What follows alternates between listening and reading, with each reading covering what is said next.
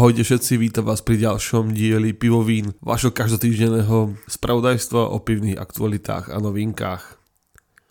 Verím, že ste si minulý týždeň vypočuli náš nový diel podcastu Otevřeme pivo, kde Anička a Vlastislav rozprávali o tom, ako nakupovať pivo, či už v supermarketoch, alebo aj v pivotékách. A čo vidieť na etiketách, čo by tam malo byť a ako sa zorientovať v tejto občas náročnej pivnej terminológii.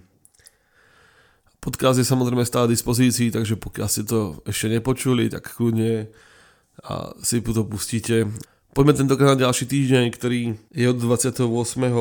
do 4.5. Moc sa toho neudeje, každopádne dejú sa veľmi významné veci a to je napríklad Česko-Budejovický pivný festival spojený aj s degustátorskými súťažami 29. a 34 práve v Českých Budoviciach tento 32. ročník Medzinárodného festivalu na vás bude čakať.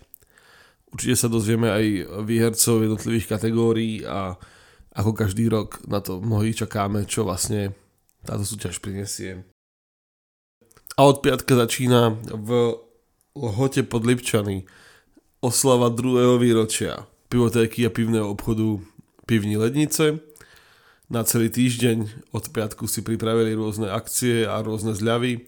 V piatok teda samozrejme u nich v kamennej predajni a potom na e-shope rôzne druhy zliav na rôzne piva, takže dny pivní lednice budú určite zaujímavé, pokiaľ nakupujete pivo online, prípadne a sa vyskytujete niekde v okolí Hradce Králové. 1.5. potom bude už 7. ročník tradičného prvního pivního máje, ktorý sa organizuje každý rok v Prahe konkrétne v Břevnovskom kláštore.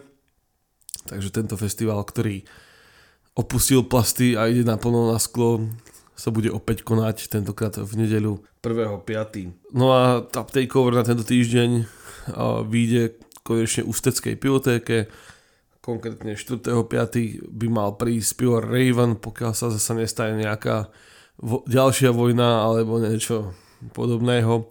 Takže Raven, ktorý bol pre, presunutý práve v stredu, by konečne sa mal v ústí odohrať.